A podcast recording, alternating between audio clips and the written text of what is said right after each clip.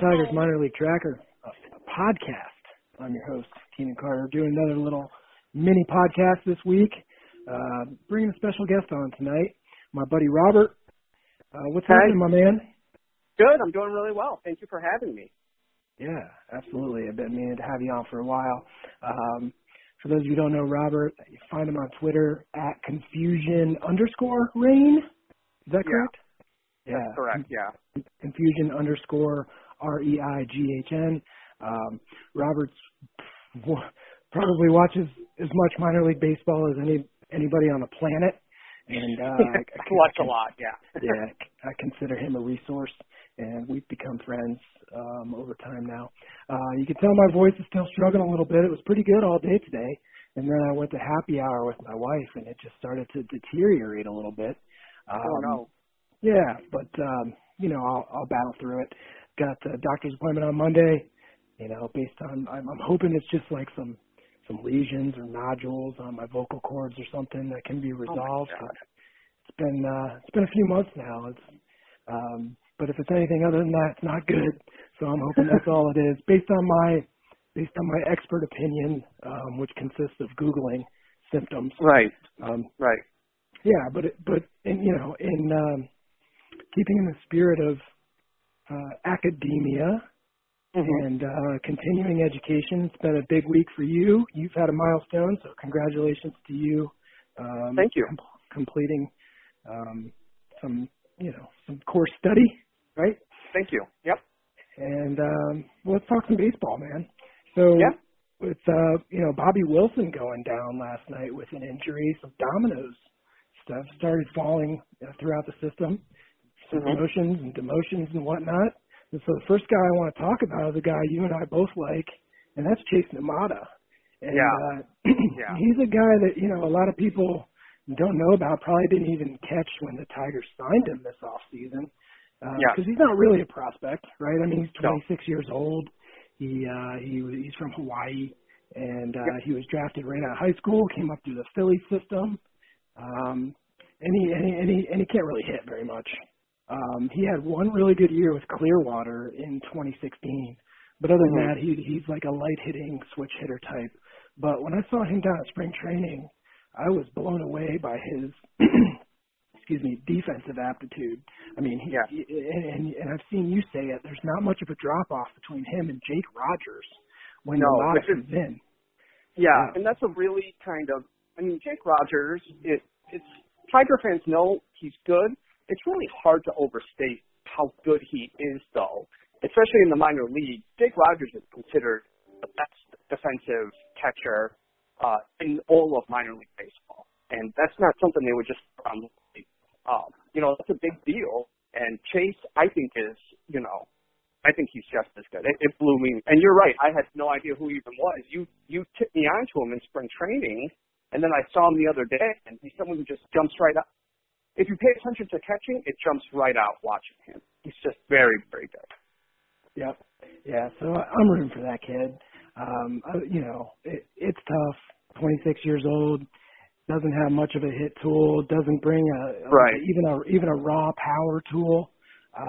But he is a dynamite defensive player, and if you're somebody who has an appreciation for that, you'll really enjoy watching him play. So I hope he gets some action up there in Toledo. Well, he's a good person to have in the minor league system. Obviously, to have the pitchers. You know, the Tigers have a lot of pitching prospects of varying degrees of. Caliber, I guess, varying calibers. But, he's a good person to have them working with anyway since he's so good. But the kind of more into this I get, the less I care about catcher hitting to the point where as long as they're, I wonder how low a catcher would have to be for me to actually start to care. And I think the bar is just, through the basement at this point, especially for a rebuilding team. I could not really care less how they hit. What do you think about it? No, it's interesting, and that's why I'm rooting for him to get to the major leagues because there's so many guys with his kind of that same tool set who play in the major leagues for a really long time. I mean, Bobby Wilson doesn't hit, Hector Sanchez doesn't hit. Obviously, they have more raw power, but those are guys that you Those are guys that you put on your 25-man roster. It has nothing to do with their bat whatsoever. You don't care if they give you anything with the bat. They're backup catchers. You want them out there once a week just to spell your main guy, or you bring them in. You bring them in the ninth inning as a defensive replacement. If you've got a stud catcher who's a bit of a defensive liability, so that's a guy. I mean, he can make a living. He can make a living as a backup catcher. Right, right. And it doesn't happen in New York in catching. You know, there was kind of a on Tigers Twitter, we're both very active. During spring training, the Tigers brought in Cameron Rupp and Bobby Wilson, and they're polar opposites. Rupp is not a great receiver or defensive catcher, but he can hit a little bit, and Wilson doesn't really hit, although he does have some raw power. He can hit a home run occasionally, and he's a great receiver and framer, and some people were saying, oh, well, you know, McCann was such a bad hitter, let's have Rupp. But even the good hitting catcher is not that good, right? He's certainly still below average for any other position. So what's really the difference? I mean, I feel like the defense is just way more important. It's not like having a great defensive first baseman where every other first baseman is really adding a lot to your offense. Outside of a couple guys, no catchers really do hit anyway. So the drop-off is not that – it's not as pronounced. No, right? And Cameron Rupp's not exactly lighting things on fire up there in Toledo. I think he's hitting like 171 or something, and 41 at bats, something like that. Yeah. You know, I'm hopeful Chase gets an opportunity to showcase his abilities a little bit. Yeah. So let's move on to a more sexier name. We'll stay in Toledo. Did I say more sexier? Yeah. So like I said, I went to happy hour. And I've had a couple tall IPAs. But I want to talk about Kyle Funkhouser a little bit. And this is a guy that you and I have discussed in depth privately, right? Yep. And I'm not a huge Funkhouser fan. I don't want to knock the guy. I think it's a terrific arm. But what I've seen for a year plus now is consistent 40 command out of him. Yeah. I think he nibbles, and let me tell you this little thing. I was joking around with Garage and Chris Brown and a couple other guys, and I said every Tigers pitching prospect should wear number 45 because they're all 45 command guys for the most part, with a couple of exceptions. You know who does have that number? It's Buck Farmer. Which fits as well, right? It's perfect. Oh. It's perfect. And I said that we should have like on-field ceremonies for them when they graduate to 50 command. Right.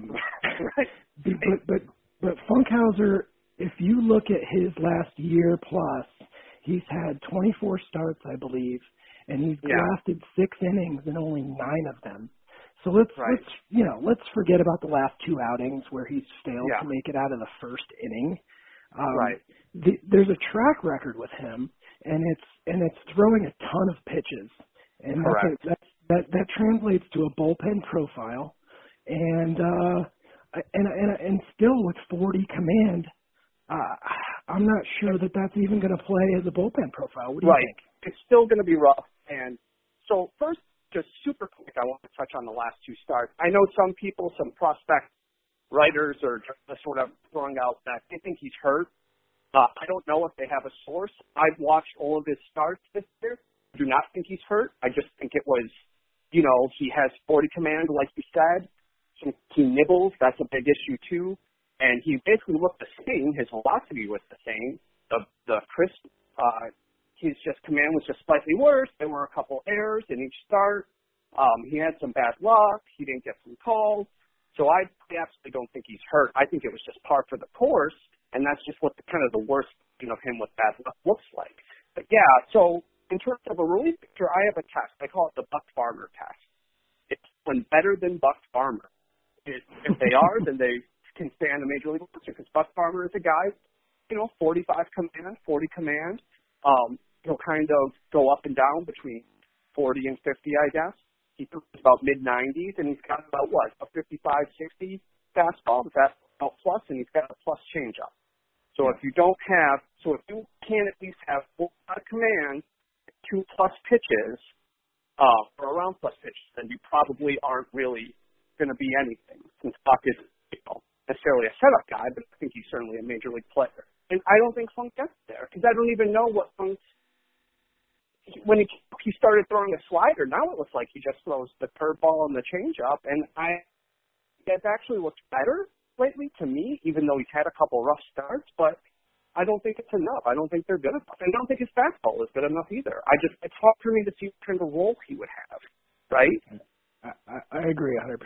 And I guess that kind of leads me – we can talk about Spencer Turnbull a little bit because, you know, he's a guy that just sort of took the casual fan by storm in spring training. Right. But you and I have been talking about Turnbull for a long time. And anybody who watched Turnbull last year, right, he has a little bit of that nibble in him. He was a 45 command guy also. But when he has an outing where he's at a 50, he's got the best raw stuff in the system outside of Mize and Manning. And No, I'm sorry, I don't mean to interrupt you.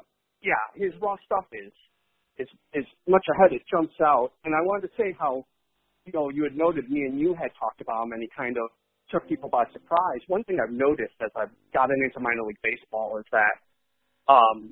You know, me and you also don't, a lot of the national prospect sites are not very accurate, but when they are, they're accurate about top prospects, right? Because they see them a lot, they've seen them coming up through the prep ranks in high school or college. It's guys like Turnbull where sometimes the profile isn't going to be correct as much because even the very best guys, like the Fangraphs guys, don't see him a ton since he's not a priority, and then everyone else is just aggregating, you know, what they've said. So if you watch Turnbull enough, you're going to know more necessarily the pro. You're going to know better than the profile. But yeah, his raw stuff just jumps off. When we watched him, his raw stuff just, he was so far ahead, and he was a little bit older than Burrows, right? He's 20. Yeah. He'll be 27 this year. Burrows, I think, is 23, 24, something like that. I think he's still 22, actually. Oh, yeah. So he's much older, but his rough stuff is just so ahead of all those guys, right? Of Burrows and Funk, and you know, the two guys who came over from LA, Hernandez and Rodriguez. So, I mean, I wasn't surprised at all when he broke out. We've been screaming at the top of our lungs that he's a starter because he just has all these pitches, right? Even if the commands, even if he goes out with 45 commands, the stuff is so good he can still be successful enough to be some sort of starting pitcher, right? Yeah. I mean, I don't know if he'll stick long term as a starter, but he's good enough where he's going to get a full season and maybe part of another season to you know, until he proves that he can't be a starter. Right. So all right, so let's talk about. I want to talk specifically about Will Maddox, who was released by the organization yesterday. And you know, you and I as fans of minor league baseball. It's tough to see when this happens because this is this guy's livelihood. It's his job. Yeah. Right. Yeah. And he was a good baseball player for a long time. You need guys like Will Maddox who can maybe they don't have a big league profile, but they're good minor league baseball players, and he'll hit in the. You need to still turn the lineup over at Double A or High A, and he can hit really pitching well, and I think those guys are just good to have around, right? Yep. And when I posted this on my Facebook page, I posted he was a 307 lifetime hitter, and there was a lot of people that were like 307 lifetime hitter. Like, why doesn't this guy get a chance? And I backed off it because I wanted to explain it via podcast about why Will Maddox was released. But I'll let you give your take on, you know, yes, 307 hitter. Okay. Why has Will Maddox been released from this organization? Right. Well, so for someone scouting the stat line, which is there's a saying in, you know, prospect circles or people who follow prospects minor league baseball, don't scout the stat line because in minor league baseball the stat line is very, very misleading, right? So if someone hits 300, that's not transferable necessarily to the pros. Now, there are different stats that can be decent indicators, but the tools have to be there. There's so much, you know, there's so much poor pitching and play, not MLB caliber pitching in the minor leagues, that a guy can feast off of other people who are going to be real estate agents in a year, right? That doesn't mean they can hit Verlander. That doesn't mean they can even hit the worst major league pitchers. So just to look at the stat and say, oh, you hit 307, that really does not mean anything. I mean, it just doesn't. So you need bat speed. You need to be able to recognize spin. You need to create power. You need to have raw power. There's just so much that goes into it. He also kind of doesn't really have a good defensive position. I know they played him at second and first. So I love guys like him. You know, you and me both advocate for minor league players in general to get treated better, to get better wages and benefits. I think he's a good guy to have around in the system. But if people are wondering why he had a good average and didn't get a shot, it's because he doesn't have a realistic pro profile.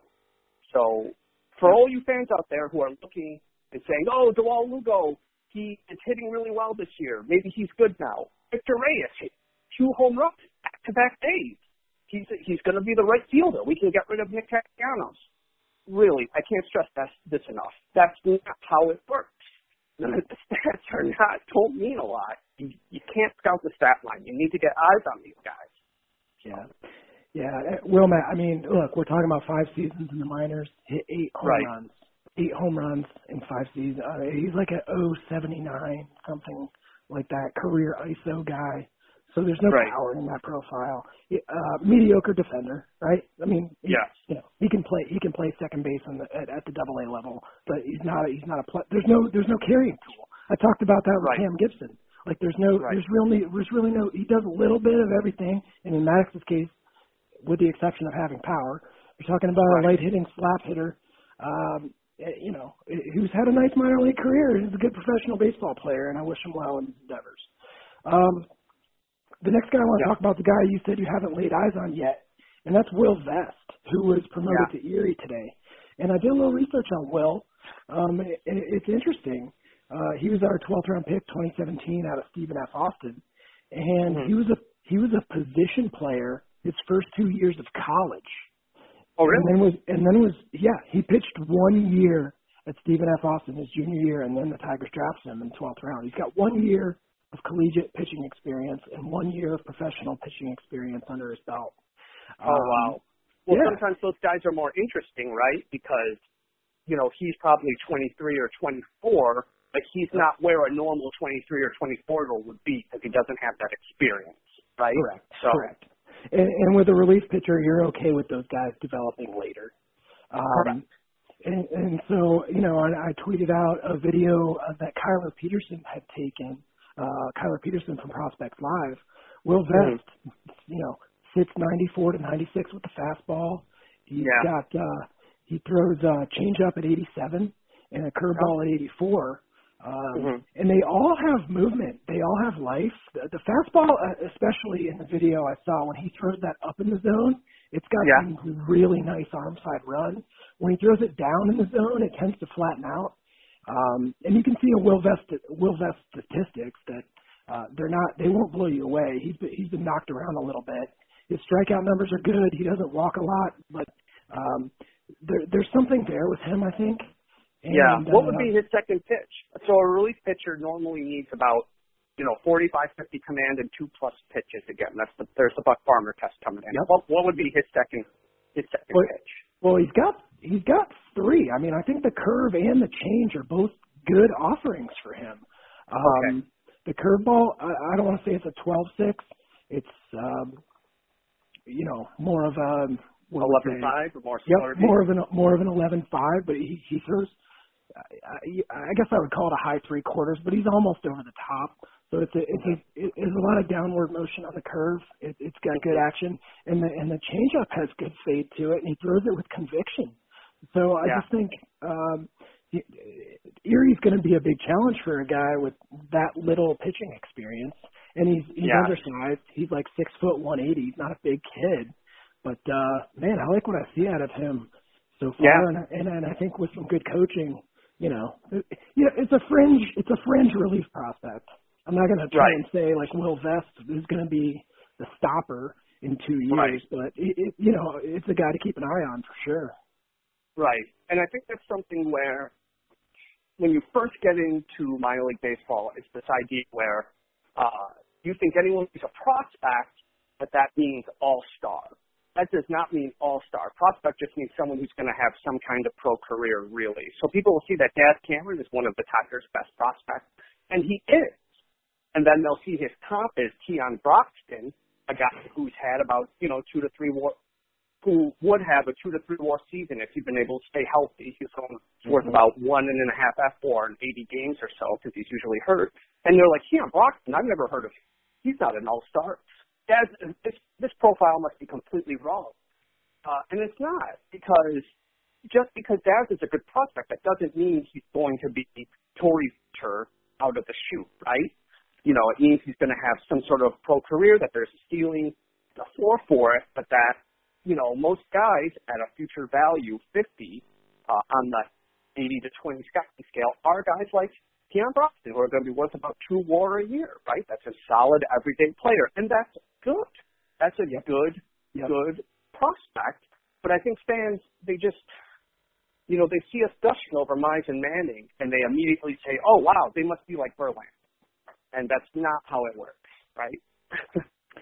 No, and I tried to articulate that earlier this week when I said, well, we're talking about these guys. We need to separate guys who might play in the major leagues someday in some capacity versus building blocks.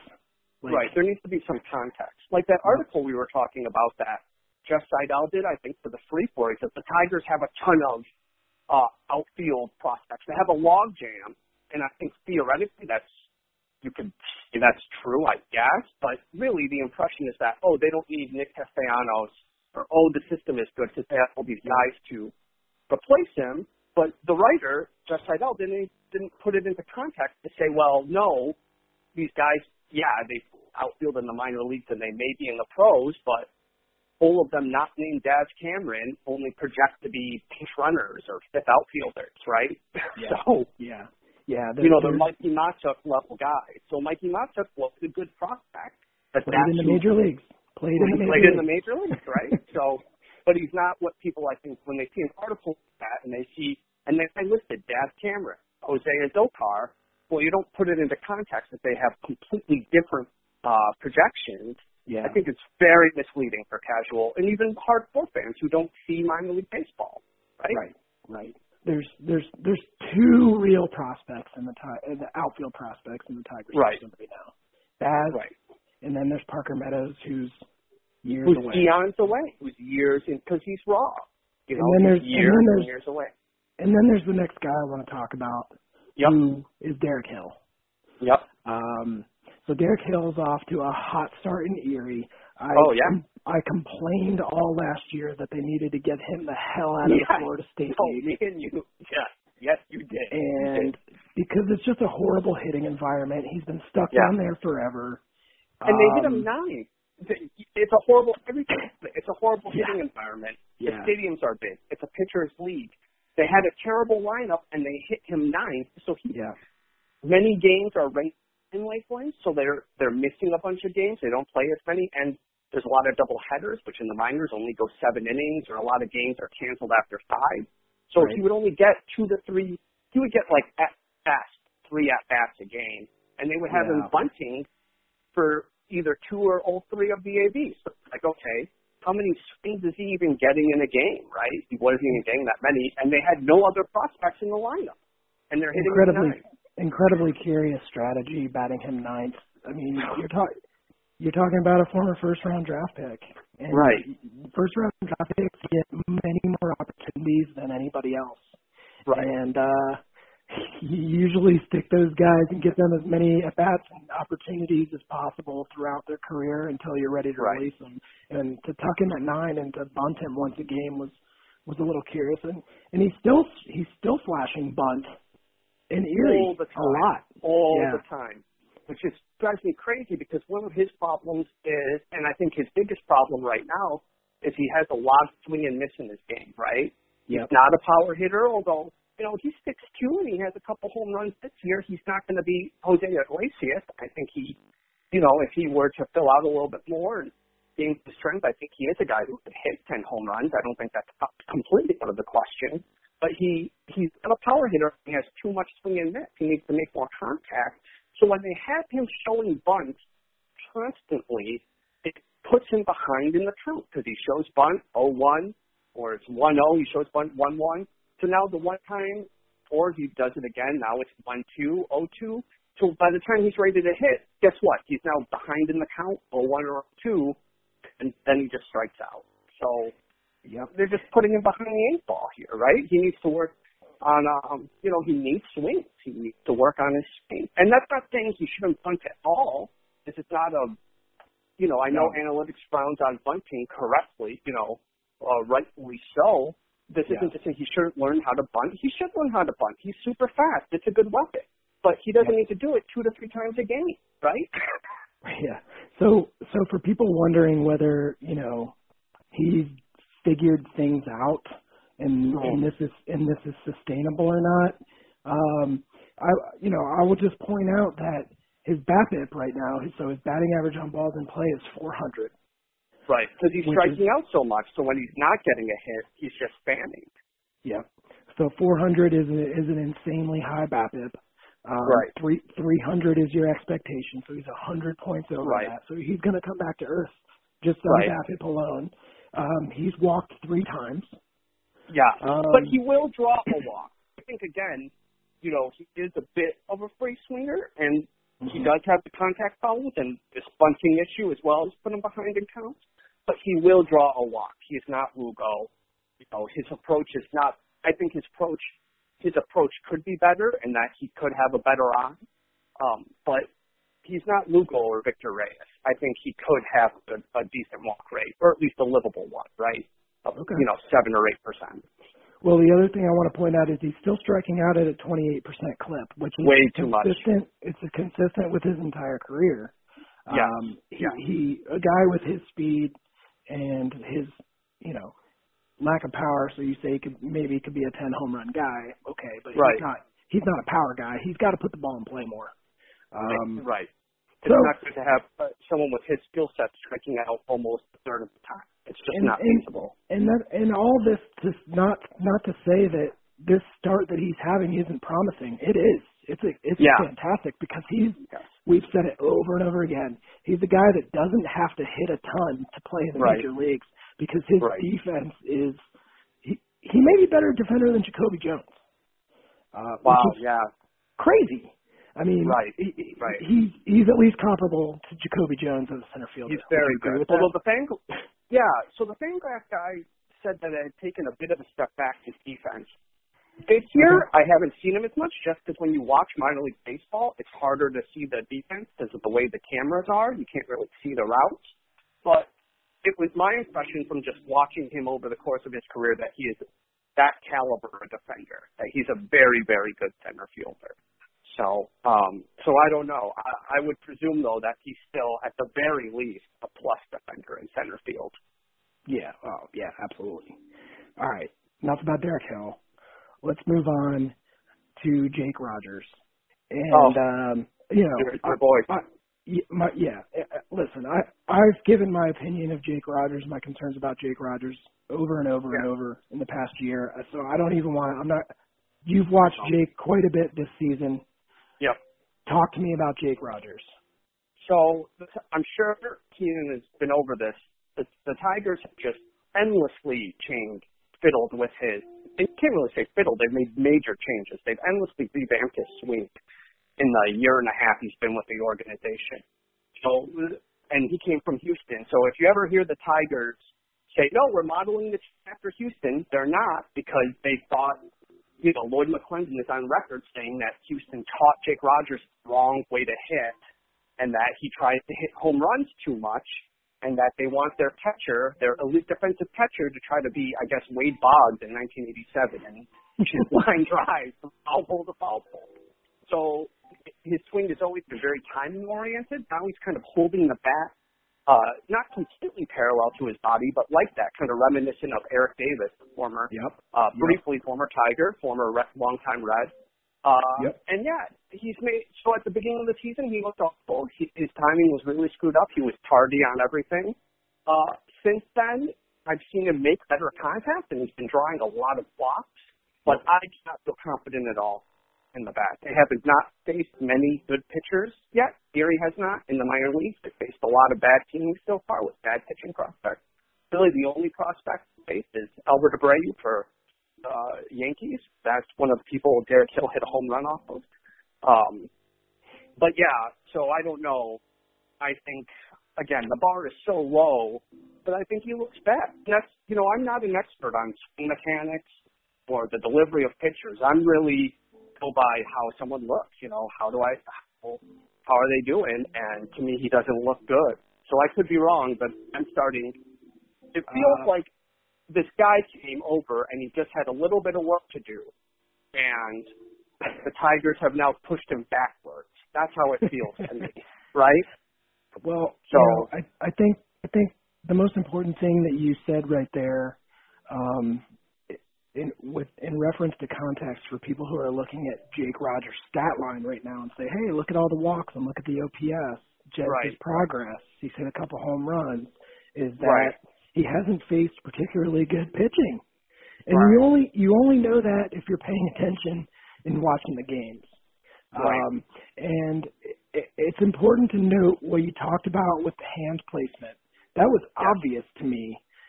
He used to have his elbow up, his hands pretty high. Now he's holding his hands really low. He's opened his stance a little bit. Like he's always monkeying with something. And for a guy who, like you also said, is very timing oriented, which I think is going to make him susceptible to lengthy slumps. Yeah. I don't know how you can keep tinkering with things like this and expect results to improve. Right, and it's not even it's not even really tinkering because they're doing major changes to him. Yeah. And I'm an angry person on Twitter anyway. All I do really is like rant about the Tigers and Alvio all day. So and things I don't like about that the Tigers are doing. So I'm not necessarily the most calm person anyway. But I don't know with this article they did about Jake Rogers where Lloyd McClendon bashed Houston, who again the Tigers keep claiming they're modeling New York after. You know, Houston, they only developed the best hitting prospects in baseball. What do they know about hitting? Legendary Lloyd, who's never developed the expert. But they bashed Rogers and said that he's too obsessed with launching, that he tries to hit the ball in the air too much.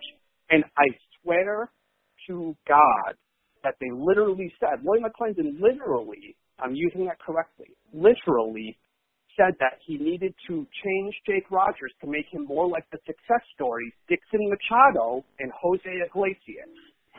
So, I mean, the context of it was that he was saying they also tried to hit too many fly balls, that they didn't hit line drives, and that's why he had to change them, which is true. Jose Iglesias shouldn't hit fly balls, but Jake Rogers has a lot of raw power, and all he really needs to do is draw walks and hit home runs.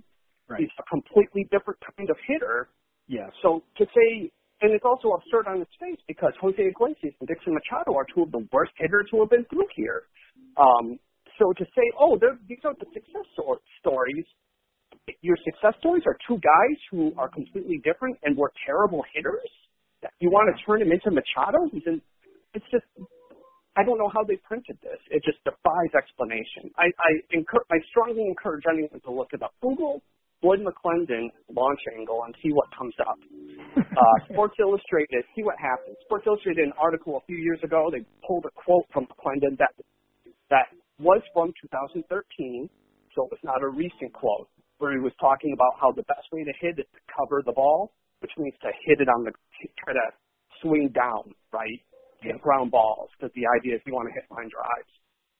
But, again, if you think about the physics of a baseball where it's coming – really, that doesn't make sense. You're going to end up pounding it into the ground. If you try to hit level, you kind of have to come from under it because of the physics of it, right? The way the ball is coming. But, you know, Lloyd McClendon, the Tigers say they're all in on analytics. Anytime he's in a live mic, Lloyd McClendon says he hates launch angle. He doesn't believe it. And we know for a fact he thinks you should hit balls on the ground. So draw your own conclusions, folks. Yeah, you know? No, Jose Iglesias used to drive me nuts. Like, one out, nobody on, he's trying to crank.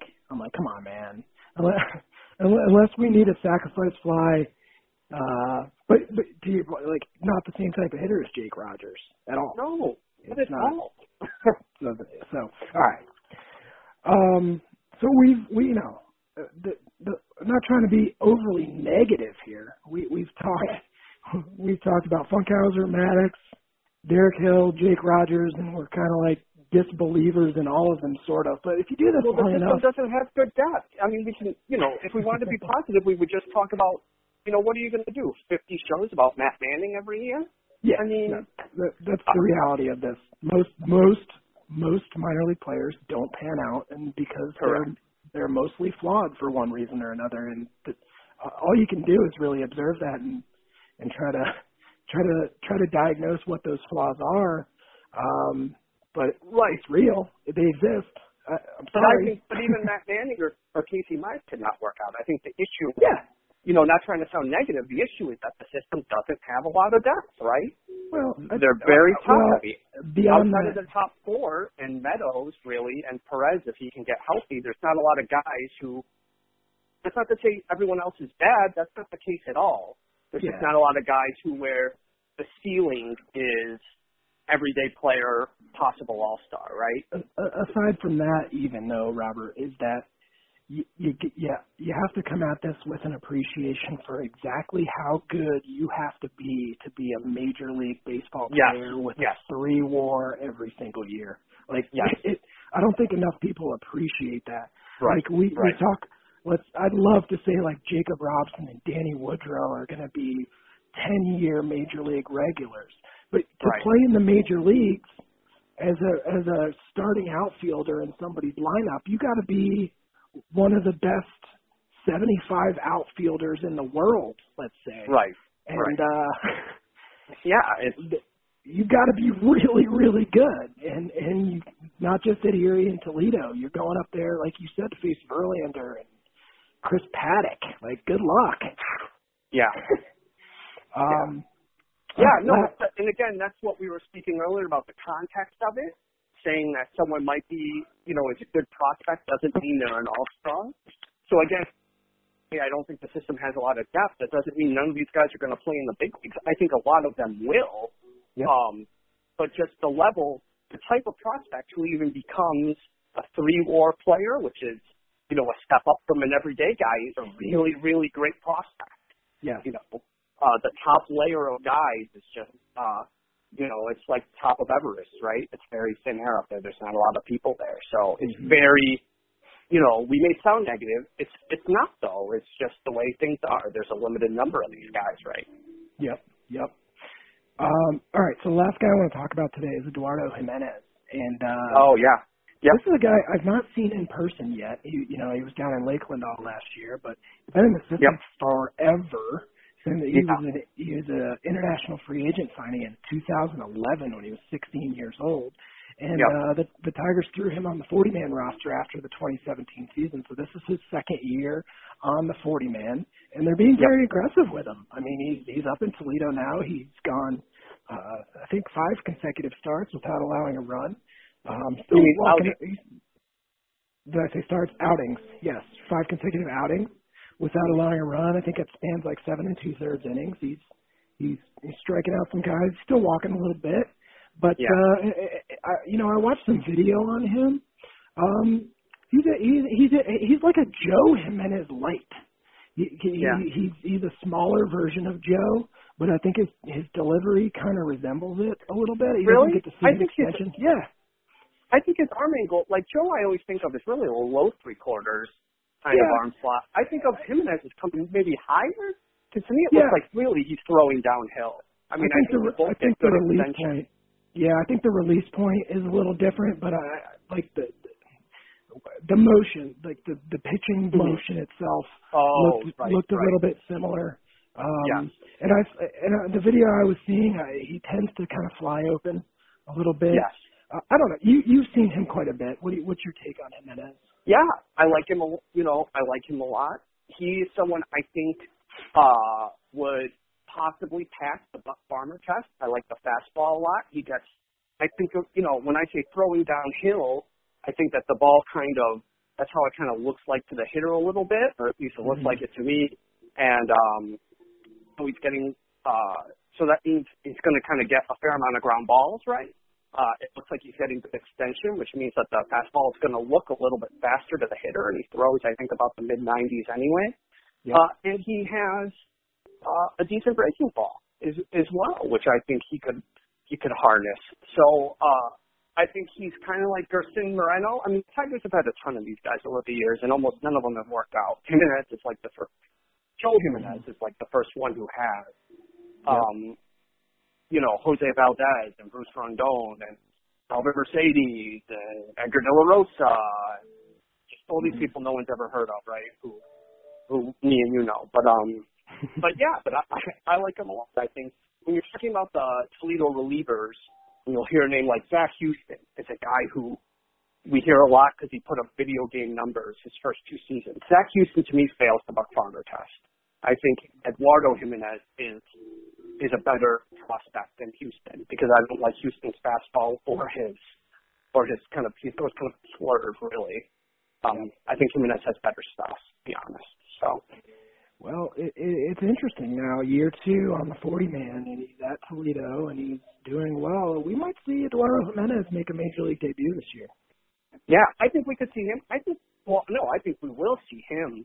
Because they're going to just be, I mean, Dardenhire keeps using four relievers an inning to try to squeeze out wins on a 90-loss season. We're going to see him because he's churning through everyone. He's going to blow out everyone's arm. But I think we might see Jason Foley, who's in high A right now. Wow. I think he's going to make it quick through because he's a little bit older and possibly even a little bit more polished. And has been flirting with triple digits. I don't know if he's kicked up yet, but he's been flirting with it. He has. Okay. Yeah. And somebody else is about to join affiliated ball real soon too, and that's Brian Garcia. Right. So. But I have not seen him. He got hurt. I think in spring training of last year. What do you think of him? Do you think he's someone who is going to really add a lot? I mean, I don't know until he gets a couple outings like Foley has. Right. We'll see, but I feel like he's kind of on that. I think Foley and Garcia, I kind of like loop them together as the two triple-digit guys who can get to the high levels of the minors really quickly, and we'll see. I don't know. And that's what. And again, for Zac Houston, you'll see again prospects further down the line like him. People will just aggregate reports, so they'll be a little bit more sloppy, right? Yeah. They're not the writers are not as focused in as they would be on Forrest Whitley, say. But so Houston, I've seen like mid-90s, high 90s. I've never seen him throw higher than 92, 93. I know Chris Brown says he's gone, I think 94 or 95, but he's really a low 90s guy. Although he gets great extension because of the crow hop. So. I mean, I thought he was a 97 type guy when I first started following this, but I'm saying I've seen him living more 93-ish. Yes, exactly. Oh, and it's just that I think someone we also might see, two others real quick, are Anthony Castro, who was a starter and has just been put into the bullpen this year. He's been a little bit wild, but he has been pitching well. And Gregory Soto, who is starting, but they know he's going to the bullpen eventually because his command is so bad. But he's a lefty who throws about 95, 96. And his fastball is just dominating. It's got a ton of movement, a ton of run. It's very hard to hit. He throws kind of a slurve as well. But Castro, I'm kind of someone who is a little bit down on Alex Fajardo. I think that he's someone who fans or scouts because he was the first pick for the Tigers, a first-round pick, and because he's put up some stats.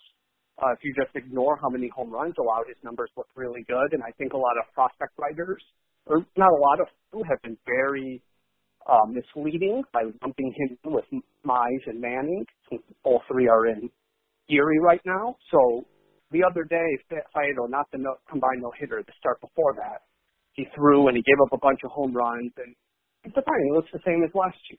But Castro came in afterwards, and Castro's had a lot of problems with his command this year, but I mean, I challenge anybody to watch that start from about a week and a half ago and tell me they think Fajardo looks better than Castro. on a pure stuff level. I think Castro just looks way better. Yeah. I don't want to discount the no-hitter just because it's a no-hitter. And a no-hitter is a great at any level. It is important to note that Bowie is one of the worst offensive teams in all of minor league baseball. So, but a no-hitter's no-hitter nonetheless. Right. And no-hitters happen all the time in the minor leagues. I don't think fans realize that. Like, every day there's a possible no-hitter. You'll see if you watch minor league TV or games are capped. They'll show the games, and they put a little icon when there's a no-hitter after about 5 or 6 innings. Every day there's one, at least every other day probably. So it's not a super rare thing, but it's an accomplishment. And I feel like I'm seeming hard on Jay, though, because I constantly am kind of policing people's expectations and saying he's not like Mize and Manning. That's not a knock on him. I just don't want people to expect that. And then he's not – guy, it's an unfair expectation. It's like comparing Mize to Verlander or something, right? It's an unfair expectation. Yeah, no, and Castro, James Chipman is a huge Castro advocate. The whole Tigers crew really has been. Yeah, they like him a lot. Castro. Yeah, he's been sort of under the radar for a long time. I love the move to the bullpen for him. And he can dial it up to like 97-ish, 98 maybe. And he's got a full assortment of pitches to work with. So I like this experiment. I think this experiment is going to go better than the Sandy Baez to relief experiment. As for Greg Soto, I don't know. I know the command is just so bad. Yeah, and it's been bad, right? Yeah. So hopefully a simplification of his assortment and a change of his role, when that inevitably happens, which I think will have to be like by July of this year, they finally need to make that move to the bullpen for him. Man, we could use an arm like that, right? Yeah. Oh, yeah, absolutely. I mean, the hope is that always they can, they'll iron out the command. I don't know if it's something, the way the Tigers scout or the way they're doing the instructing, or if it's just a coincidence that almost every single guy has the same reliever, has the same profile, and almost none of them succeed. Perhaps that's just a coincidence, but just the command just never comes. At a certain point with the Tigers, you follow it for, this administration, which a lot of the people are left over from the Dombrowski era, right? It's a lot of the same brain trust. Yeah. And you just wonder, like, man, how many times can you say, but if only, when that never happens, right? Well, and the biggest fear is that – what's the biggest fear? The biggest fear is that a guy like Greg Soto doesn't figure it out, or a guy like Anthony Castro ends up in another organization. Yep, and turns into Corey Neville. And they solve him. Yeah, exactly. So – and becomes Corey Neville or Andrew Miller or, well, I guess they traded Miller to get Mickey, so they can't really. Or that was a pretty good move. Eugenio Suarez. Yeah. Or obviously. Oh, God. Right. Kyle Dowdy, who they trade Cleveland Mets for him in a throw-in. Cleveland. We're getting the prospect back. Right. And then within a week. I mean, that's how obvious the tweak was. And he immediately starts going harder, and you just think, oh, my goodness, Cleveland, it was so obvious to Cleveland, and this is the guy they had no plans for. I mean, he's just a middle reliever. You don't want to oversell it. It's not like, they let Babe Ruth go or something, but it's just all these little warning signs, and you just see it, and they're just concerning. They just start to add up after a while. Opens a little things. All right, hey, so I figured this would be a 10, 15-minute podcast for us to talk about. Right, how long do you talk for? 3 hours? Well, we're at like 50 minutes now, so but no, great content. That's what it's all about. But we're about to the point where I got to go eat dinner with my family, and Bill Burrows is about to take the mound against Gwinnett. So, hey, man, really appreciate your time. And let's do this again frequently. Oh, I'd love to, anytime. I love this. It's great. Thank you so much. All right, Robert, good night. Yep, have a good night. Thanks.